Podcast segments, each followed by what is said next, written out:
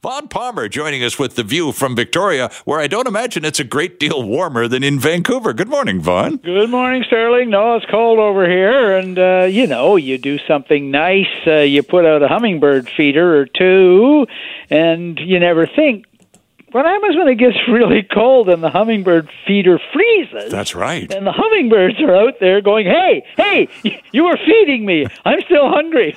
so we've, we've been doing a, a hummingbird rescue here at the house. I, my dear wife Dale has been doing it, which is she's got three hummingbird feeders and she's rotating them out. Uh, and I see. Uh, on Twitter, which is amusing because of birds. Uh, Twitter has all kinds of people with solutions out there, Sterling. So you got people with heat lamps. Yep. Apparently, you can buy little heaters to put under your hummingbird feeder. Who knew this, Mm-hmm. right? And I'm sure the hummingbirds here in the provincial capital are going, why the hell didn't we migrate?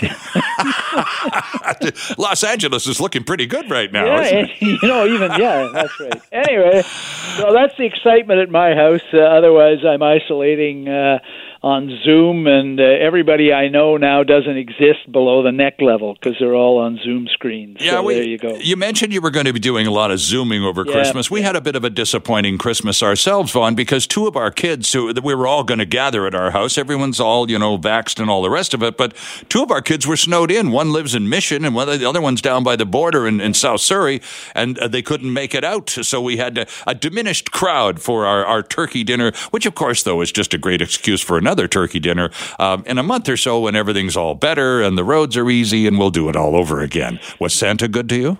Uh, yeah, yeah, no, that was nice. As I said, I mean, not saying our daughter, uh, she didn't come over because of the weather. The Right. same. And I, uh, the other thing I see in the Victoria papers reporting, I expect this is true other places.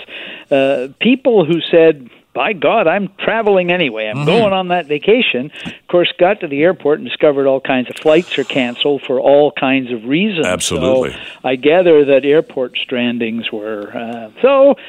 Second year in a row where Christmas is nothing to write home about, but here I am at home. That's right. Uh, now, Friday morning, when you and, I had, you and I had a chance to talk, we were sort of anticipating what might be said at that uh, unexpected news briefing uh, conducted by Dr. Henry and uh, Minister Dix. It, and you were talking about the government doing some damage control and scrambling and, and basically trying to get the information about testing resolved to a certain degree of clarity, a lot of confusion regarding testing. So they had their briefing on Friday morning at 10 a.m. Are we any less confused because of it? It's pretty discouraging, the situation. So we're getting, BC doesn't report on the weekend, right? Right. Other jurisdictions do, but we don't. So we're getting numbers today. So we're getting numbers with a huge lag built in because they they told us a couple of things on Friday that means that mean that the case counts we're getting are not all that reliable. So the first problem they hit on Friday was we maxed out on testing. Mm-hmm. So the way we know if we have a case of COVID 19 is a test. And there were 20,000 tests and 2,000 cases, which is a 10% positive rate. Right. And pre Omicron, the rate was 2%. So Omicron is racking up the cases at, well, what? That's five times. Mm-hmm. So that's the first thing. But they maxed out. We don't know how many cases there are out there because they used up all the testing they could. They told people with mild symptoms just go home. We're not testing you. So obviously, as the doctor you had on just a little while ago said, the number of cases we actually have is obviously much higher Yes. than what we're getting in the tests. I assume that obtains through the weekend. So the numbers we get today will be high because there'll be three days, but remember, they're understated. Here's something else that we heard Friday, which is also really disturbing. Omicron is moving so quickly that contact tracing can't keep up with it. True. Yep. So when we get a positive case here in British Columbia, we track down all the people you had contact with and we let them know, and that's how one of the ways we contain. And we have a lot of contact tracers. We have a big number there. But Omicron will inf- uh, uh, lodges in the upper airways. It's very, very communicable. There's a big argument about how more transmissible, but it's a lot more. Right. And it infects you very, very quickly within two or three days. Well, contact tracing takes four or five days. So contact tracing literally can't keep up. You put those two things together, and we are in really unknown territory here with the numbers we get today. We'll get numbers tomorrow. We're going to get another briefing on Wednesday. Sterling with Omicron three or four days is an eternity. Yeah. Vaughn, I talked to Dr. Furness in Toronto about this, and I'm interested in your take on it as well, because in addition to the new case numbers that we're seeing in extraordinary numbers in Ontario, Quebec, and elsewhere, uh, you need to look at the uh, corresponding numbers of hospitalizations and people in the intensive care unit. If the percentage is, is roughly the same in terms of hospitalization and ICU numbers, then that means we have a real problem. Uh, people are expecting those numbers to not be the same, however. Uh, what should we make of that? Well, at this moment, I wouldn't make too much of it. Uh, they, when they say that hospitalizations and ICU numbers are a lagging indicator, what they mean is that the 2,000 cases that we reported on Friday, those won't translate into hospitalization rates and ICU rates for a week to 10 days because you you get sick and if you get really sick you go to the hospital and if you get really sick in the hospital you go into the ICU and that takes a while. Mm-hmm. So uh, it's true that, as your as your doctor this morning said it, and as reporting around the world goes, um, it appears that Omicron doesn't put as many people in the hospital and in the ICU as Delta was doing for a couple of reasons. One, it doesn't seem to be as severe, and two, an awful lot of people are vaccinated and boosted. So, if you're vaccinated and boosted, that provides you with some protection from ending up in hospital. You don't get as severe a case.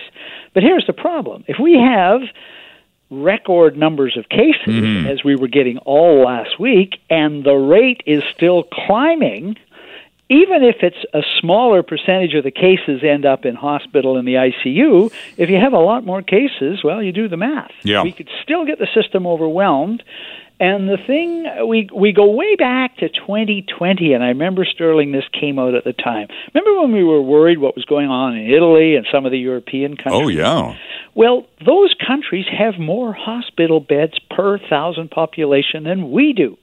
Our healthcare system will be overwhelmed more quickly than some of the European systems if we get a lot more cases. We were already with some of the Delta problems in the north.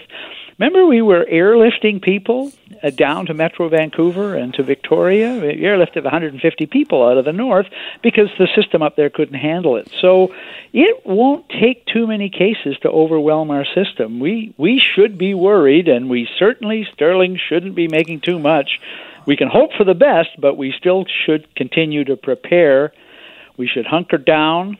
We should isolate. Mm-hmm. Uh, we should not get carried away with, uh, you know, it's nice to look at the positive stuff out there and think about it. But uh, as I said, I wouldn't make too much of it. I think a lot of wishful thinking is factored into yes. this, Phil. Because uh, I'm sorry, Vaughn, because uh, yes. it's it's uh, it's been so long, yes. and and as you pointed out, imagine, for example, being at the airport on Friday afternoon on Christmas Eve, and and you're all set to jump on the plane and you find out the captain and the crew aren't on the plane because they're sick and you're not going anywhere. Uh, a lot of that happened on Friday afternoon, more in the States than in Canada. But again, a kind of a reality check that suggests wishful thinking alone isn't gonna isn't gonna make that much of a difference at all.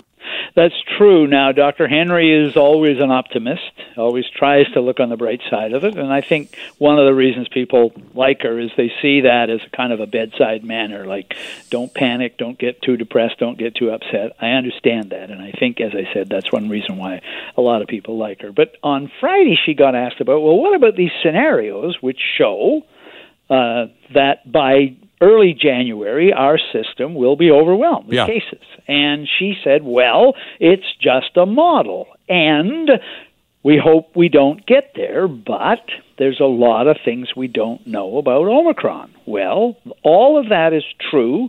All of that is her being cautious about predicting.